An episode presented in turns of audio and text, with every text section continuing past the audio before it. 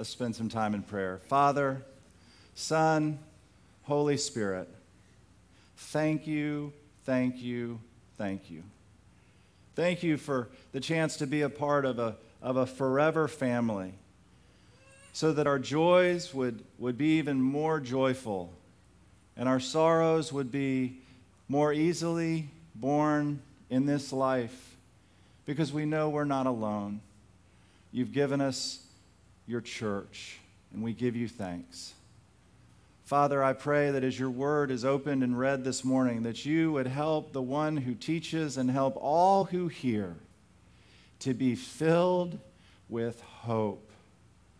Oh, Jesus, how much we need hope. Help us. I pray in your name. Amen. I'd invite you to take your Bible, turn to 1 Peter chapter 1. The passage we're going to look at this morning comes from 1 Peter chapter 1 verses 3 through 9.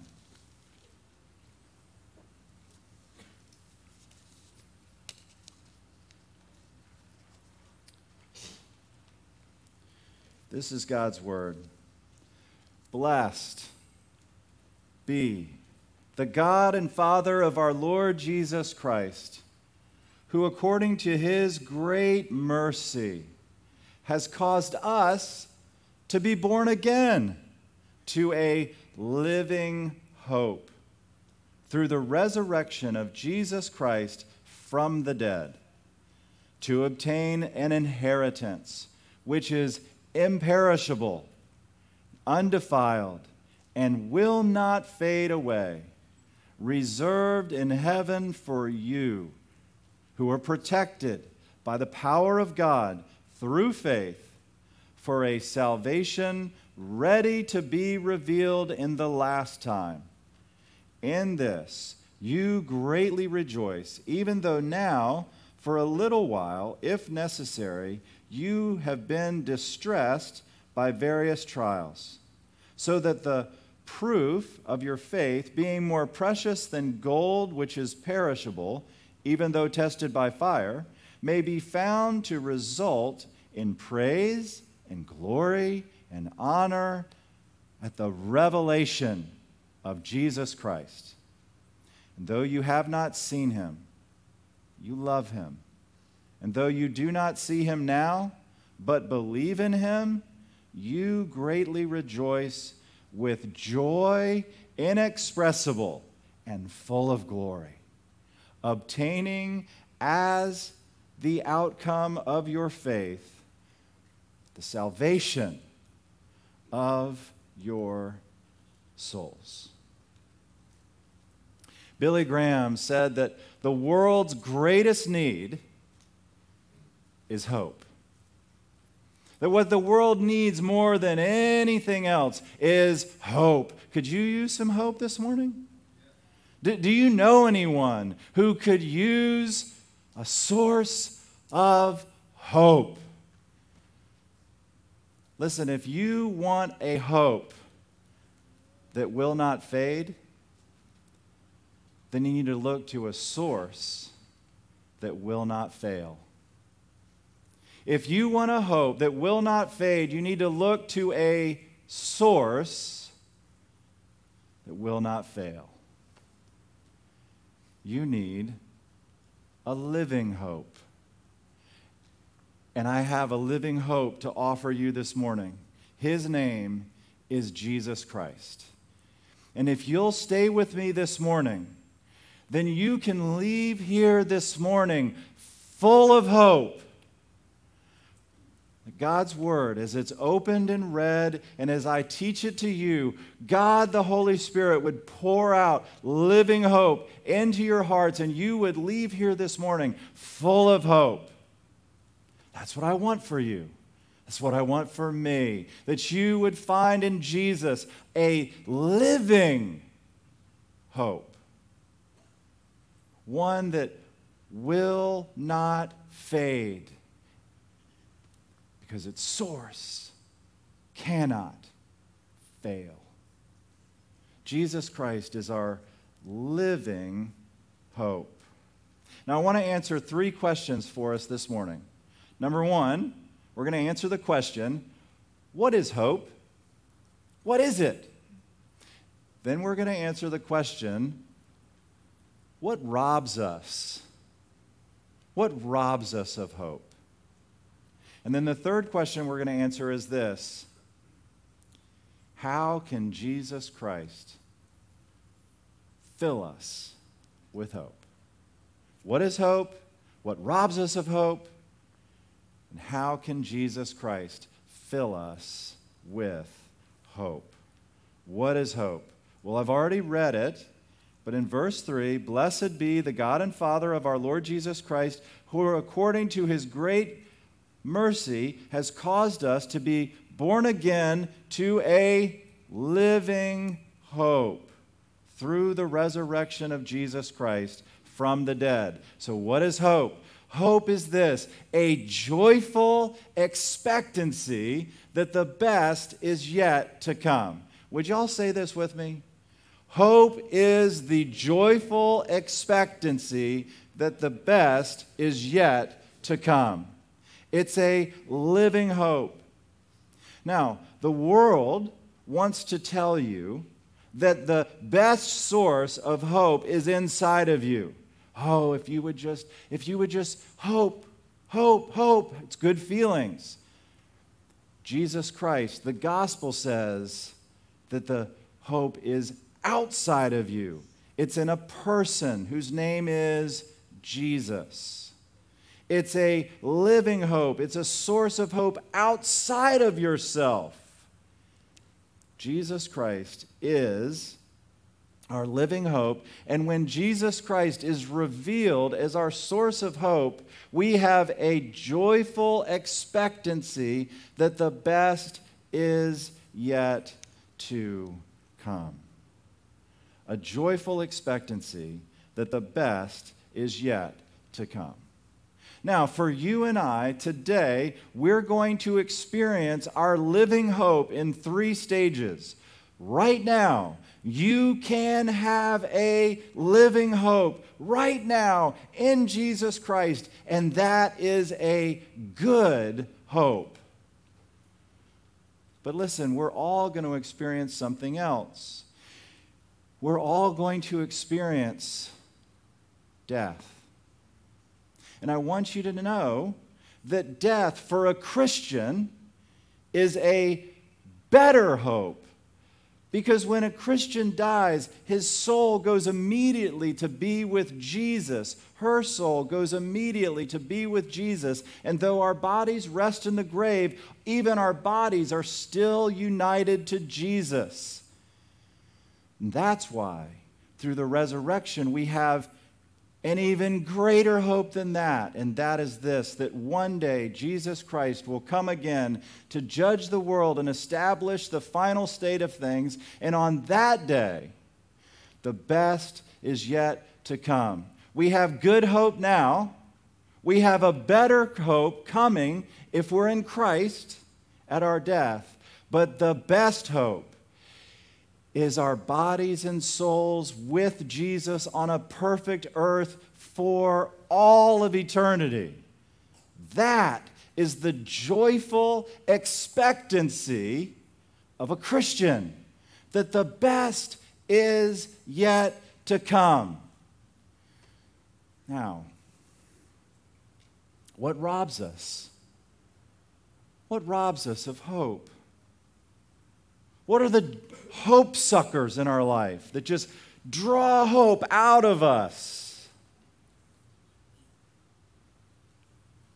Our past, our present, and our future. All three can rob us of hope. Our past failures can rob us of hope. Our past failures. Do you know anyone who, if you told them about Jesus, they might say something like this? Maybe you've shared Christ with someone, you've had a gospel conversation, and they say this Oh, well, maybe I could come to Christ, but you know what? I really think I need to turn my life around first. I think maybe I need to turn over a new leaf. Maybe I need to clean up my act, and then I could come to Jesus. That's someone who's living in the past. They're living on the basis of their past failures. Listen, do you know anyone that if you invited them to church would say something like this? Well, I could never go to church. I mean, you wouldn't want me in your church. Because if I darken the door of your church, the ceiling might fall in. You know anybody who might say that? You know, the person who puts this building in the most danger of, cra- of crashing in because of his failures is me. I am the biggest sinner in this room. Now, you may not believe that, but it's true. And every single one of us have failures in our past. Have failures in our past that we would be terrified for anyone in this room to know about. But you know what else we have? We have an enemy. And our enemy, one of the strategies of our enemy is accusation. He's called the accuser of the brethren. And he loves to reach back into your past, reach back into my past, and point out those past failures, those things that we've said or done or left undone. He loves to take the role of an accuser. Robs us of hope. Our past failures can rob us of hope. Listen, our present can rob us of hope. The futility of life can rob us of hope. You ever feel like it's just Groundhog Day? Day after day after day. The same interstate traffic all the way to work, the same interstate traffic all the way home, the same collection of emails. Groundhog Day. Life can feel futile, it robs us of hope. Not only that, but our present, our present can feel hopeless because not only does it feel like Groundhog Day again and again and again, but we're inundated with bad news. Bad news. Ain't it awful? Oh. Economy's gonna go, its economy's going great, but inflation COVID's going down, but the strains, the variants, oh, bad news all the time. Bad news, bad news, bad news. Our present can suck the joy out of life, suck the hope out of life if we let it. Don't let it. I'm going to challenge you to plug your life into a better source of hope. The futility of life, it's Groundhog Day, it's bad news, bad news, bad news. You know what else robs us of hope in the present? Obsessive comparison disorder robs us of hope in the present. Constantly comparing our lives to someone else's, that robs us of hope in the present. Fear of missing out, that robs us of hope. That robs us of hope. The present futilities of life can rob us of hope. Don't let it. How about our future? Our future can rob us of hope because every single one of us face in our future death. You have a one in one chance. None of us are getting out of this alive. I hate to be the bearer of bad news. But one of the strategies, accusation about our past is one strategy, fear about our future death is another strategy of our enemy. Hebrews chapter 2 says, He keeps us captive. He enslaves people through the fear of death. So, our, our past, our present, our future all can rob us of hope. Now, we've established the bad news. There's some good news because Jesus Christ can bring us, fill us with hope. Jesus Christ can bring and fill us with hope. How does he do it? How does Jesus Christ fill us with hope? Jesus Christ fills us with hope because he is a Savior. Jesus Christ did not come as a good moral teacher to tell human beings how to clean up their life, turn their life around, turn over a new leaf, and get better. Jesus Christ came as Savior. Look at verse 5. In verse 5, we read this Who are protected by the power of God through faith for a salvation ready to be revealed in the last time. Look at verse 9.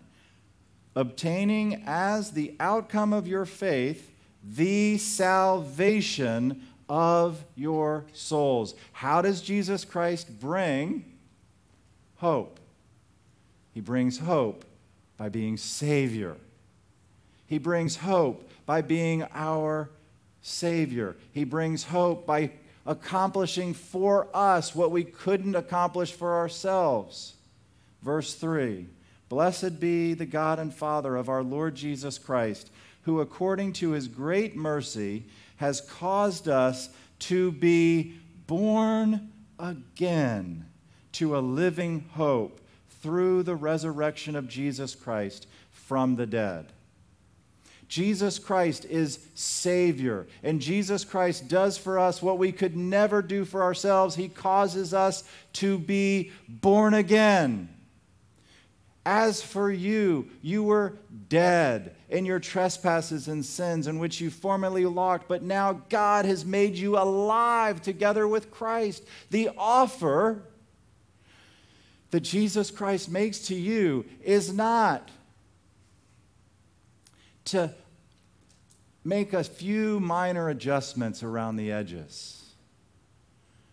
Jesus Christ invites you to a complete turnaround, a new birth to cause you to be born again to a living hope. It's not something you can accomplish on your own, it's something that Jesus has to do for you. Jesus Christ can cause you to be born again to a living hope. And when you are born again to a living hope, do you know what happens to your past? What happens to your past is this you can have the confidence that your past failures are not fatal. Your past failures are not fatal. Turn to somebody next to you and tell them your failures are not fatal? I mean, tell them like you mean it. Tell them again and again. Your failures are not fatal. Now, why? Why are our failures not fatal? Ah, thank you. Jesus. But what has he done? Well, in 1 Peter chapter 3, verse 18, we read this Christ also died for our sins, once for all, the just for the unjust, so that he might bring us to God, having been put to death in the flesh, but made alive in the Spirit. What has Jesus Christ done to deal with our past failures? He went to the cross. And on the cross, he paid the full and awful penalty that your sin and my sins deserve. Do you know what that means? When he rose from the dead, he proved that every single one of your sins, every single one of my sins, has been paid in full. Now, you get in your car and you drive to Jacksonville, and someday, St. Augustine, and you go to Costco, Now, listen, if any of you go home today and you say, I learned about hope, when they, they say, What did you learn about hope? I, I learned that I can hope a Costco is coming to St. Augustine. I'm going to find out, and I'm going to be very disappointed. If you go to Costco and you walk all through the store and you fill your cart with all the stuff, and you'll have a lot of stuff, you go to the checkout and you pay. And then you walk to the exit of the store and you meet that nice gentleman, that nice lady, and they say, Receipt, please. When you hand them your receipt, they don't ask you to pay again. They accept that the payment has been paid because you have the proof in the receipt. And when you look at the empty tomb of Jesus Christ, you have the confidence that all of your sin, past, present, and future, has been paid for by Jesus Christ on the cross. There is no penalty left for sin. So, all of your past failures are not fatal because they've been paid for by Jesus. You have the receipt, don't you? If you don't have the receipt, you can. It comes by believing in Jesus Christ, turning away from your sin and turning to Jesus Christ in faith. Have you believed in him? Won't you believe in Jesus Christ?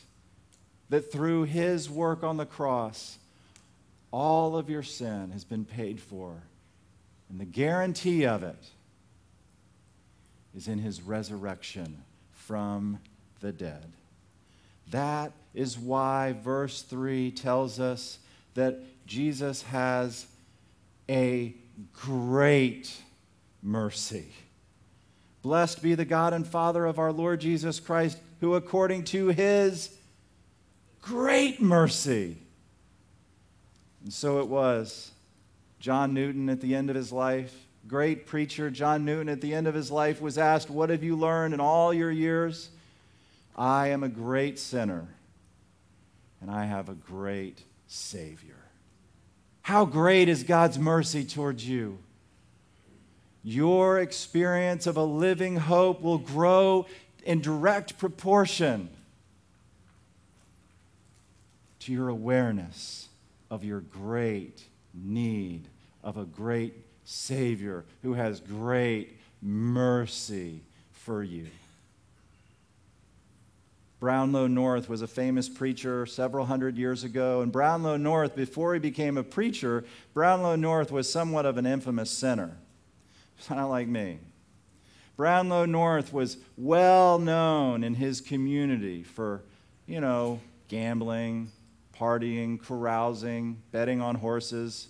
Those were all considered really, really bad sins then. Probably are still sins. Brownlow North comes to faith in Christ. And he starts preaching the gospel. And he's invited to preach in a local church. And as he's about to enter the pulpit of this local church, someone hands him a letter. And he says, Oh, maybe it's fan mail. He opens it up and he reads it, and it's a letter from a local person who has outlined all of Brownlow North's sins. And then accuses Brownlow North of being a hypocrite. How dare you preach Christ, you sinner, you hypocrite? You know what Brownlow North did? He stepped into the pulpit. He pulled out that letter and he read it out loud to the entire congregation. He said, It's all true. Every word of this letter is true. And if every word of this letter can be true, then the gospel that I preach to you can also be true. Jesus Christ has paid in full every one of my sins, and he can pay in full every one of your sins too. And so the great hymn writer said it this way Well may the accuser roar of all that I have done. I know them all, and thousands more, Jehovah knoweth none. Has God's great mercy towards you dealt with all your past sins? Would you have a great hope this morning? Then look to Jesus Christ as the one who has settled your accounts. He has caused you to be born again to a living hope through his resurrection. What about our present? What about our present? Our present life is not futile. Our life is not futile. Turn to someone next to you and you tell them, Our life isn't futile. Okay, tell them again. Come on. Our life isn't futile. It's not futile. Why? Why is life not futile? Life is not futile because Jesus has moved into our life and He's given us a purpose worth risking everything for. And He's given us His presence to be with us every step of the way through this life. In Matthew 28, we read of Jesus' last words to His disciples. What did He say? He gave two great commands. All authority has been given to me in heaven and on earth. Go therefore and make disciples of all the nations, baptizing them in the name of the Father and the Son and the Holy Spirit, teaching them to observe all that I commanded. And lo, I am with you always, even to the end of the age. How can our present life not be futile? Because Jesus Christ has given us a purpose to make disciples. He's left us with a command to go and make disciples. He's left us with a purpose. He's also left us with his presence. The littlest word in all of Matthew 28 is two letters L O. Lo. Lo. It's the second command in this passage. Make disciples is the first command. The second command is lo, behold, see. Don't miss this. Your only shot at living a life in the present that is not futile is if you say yes to the adventure of a lifetime to go and make disciples of all the nations. And how can you pull it off? Because, lo, I am with you always. Jesus promises us not only a purpose worth risking everything for, he offers us his presence. Strength for today and bright hope for tomorrow. Thine own dear presence to cheer and to guide.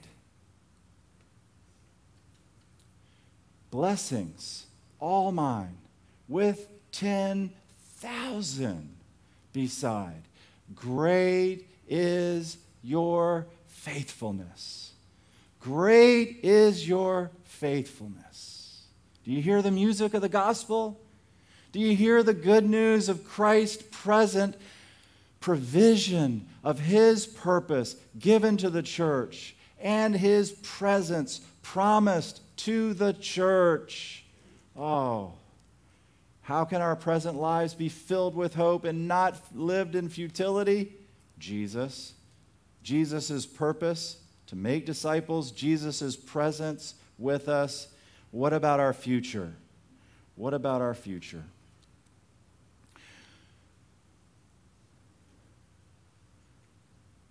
We're all going to die. But death is not final. The best is yet to come. Turn to the person next to you. You tell them, the best is yet to come.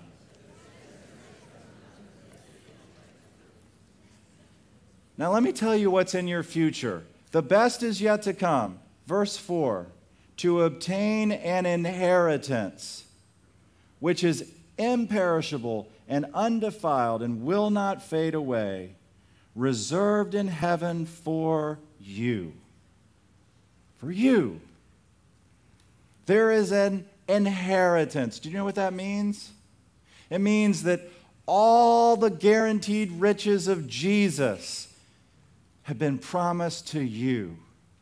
God had one son, Jesus, and Jesus is the inheritor of all things from the Father. And Jesus says, I'm going to take you and I'm going to make you a son. I'm going to make you a daughter. I'm going to adopt you into my forever family through my work on your behalf. You're going to be an inheritor, an inheritor of an inheritance. And oh, what an inheritance. Verse 4 tells us it's imperishable. We just moved made us look at all the stuff in the pantry. A lot of perishable stuff in there. Out it went. A lot of stuff in the fridge. A lot of mustard, too old. Throw it out. It was perishable. But what Jesus Christ offers you is an inheritance that's imperishable. What else? It is undefiled. None of the monies, none of the riches, none of the grace that comes from Jesus Christ is defiled. It's pure, it's perfect. It will not fade away. Remember what I said at the beginning? If you want to have a living hope, if you want to have a, a hope that will not fade, look to a source that cannot fail, the inheritance that Jesus offers you is one that will not fade away. It's reserved in heaven for you. If you've put your trust in Christ, then Jesus Christ has written your name in heaven, and his inheritance is guaranteed to you. You. He knows where the inheritance is going. Then look in verse 7 so that at the proof of your faith, being more precious than gold, which is perishable, even though tested by fire, may be found to result in praise and glory and honor at the revelation of Jesus Christ. You see that word, revelation? Revelation is the last book in the Bible. The word revelation means, or the original is, apocalypse. You hear anybody saying, I think it's the end of the world as we know it? Lots of people have become REM fans in the last year. But you know what the end of the world is? The end of the world is the revelation of Jesus Christ. Right now, we don't see him, but we believe in him. Right now, we don't see him, but we love him. But there will come a day when he will make himself visible to the world. And when he becomes visible to the world, he's not going to wipe everything out, he's going to bring everything new. We have a sure and certain hope that the best is yet to come. The future is tied up in the promise that one day Jesus Christ will come again to judge the earth and establish the final state of things. Oh, look to the hope of this apocalypse, this future revelation of Jesus Christ. Now, how do we get into this this week? What I want for you this week is I want you to rejoice in your living hope. I want you to rejoice in our living hope. Look at verse 3. The first thing for us to experience a, a joy, a, a rejoicing in our living hope is Blessed be the God and Father of our Lord Jesus Christ who according to his great mercy has caused us to be born again to a living hope through the resurrection of Jesus Christ from the dead. The word blessed is the word eulogy. It means to speak good things.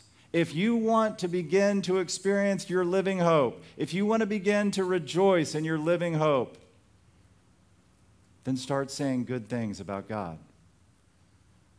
Start talking to one another about God. Start talking to others about God. Start recounting the good things of God, and you will find your heart filling up with hope. The more we're consumed with God and less consumed with ourselves, the more we'll grow in hope. So, number one, we need to completely reorient ourselves from self onto God. That's how we'll rejoice in our living hope. Secondly, we'll rejoice in our living hope in verse 6. In this you greatly rejoice, even though now for a little while, if necessary, you have been distressed by various trials. We will rejoice in our living hope as we face trials head on. It won't do us any good to waste time wishing, hoping that we won't have difficulties in this life. We will.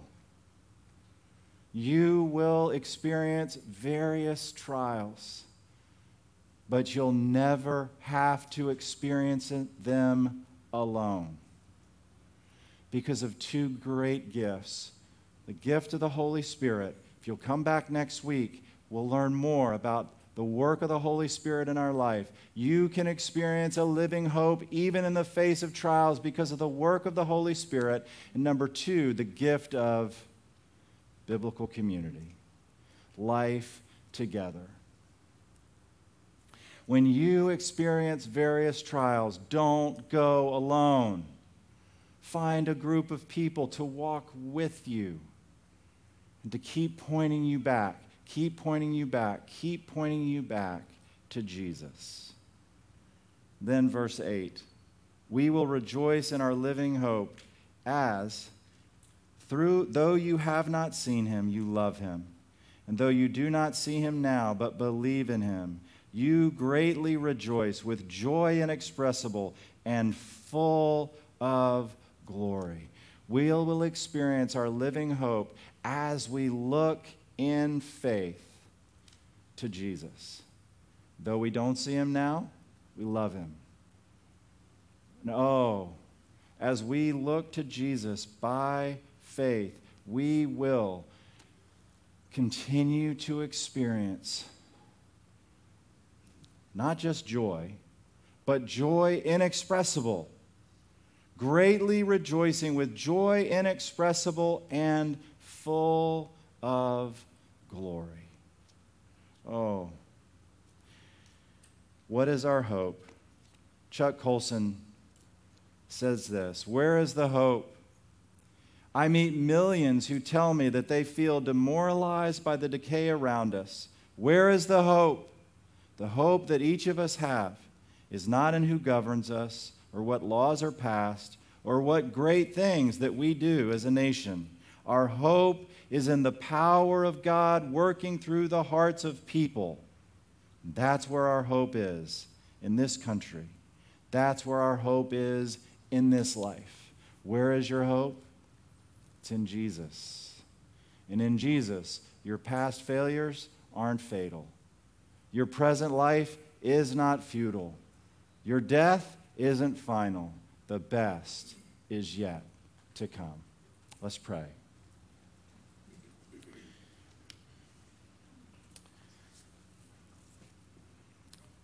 Holy Spirit, would you speak to each heart here? Would you speak to every heart present here, and would you help us to see Jesus?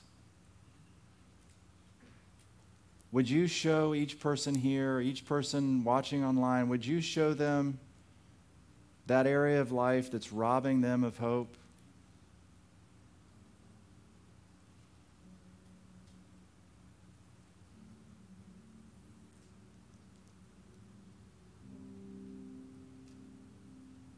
Holy Spirit, would you help us to come to Jesus, to see in his cross, his resurrection, the payment of our debt, the great move into our lives in our present now, the certain hope of our good future, that the best really is yet to come. If you're here this morning and you've never put your trust in Jesus Christ, won't you? Won't you admit to Him, Jesus, I admit that I've sinned against you and I'm sorry. Jesus, I believe you died and rose again in my place. Come into my life as Savior and Lord. Help me, Jesus, become the person you want me to be as I follow you all the days of my life. Jesus, as we end this service singing, would you, by the power of your Holy Spirit, give us that joy inexpressible and full of glory? May we sing from our hearts as loud as we can because of all that you've done for us, Jesus, in giving us a living hope. I pray in your name. Amen. Amen. Stay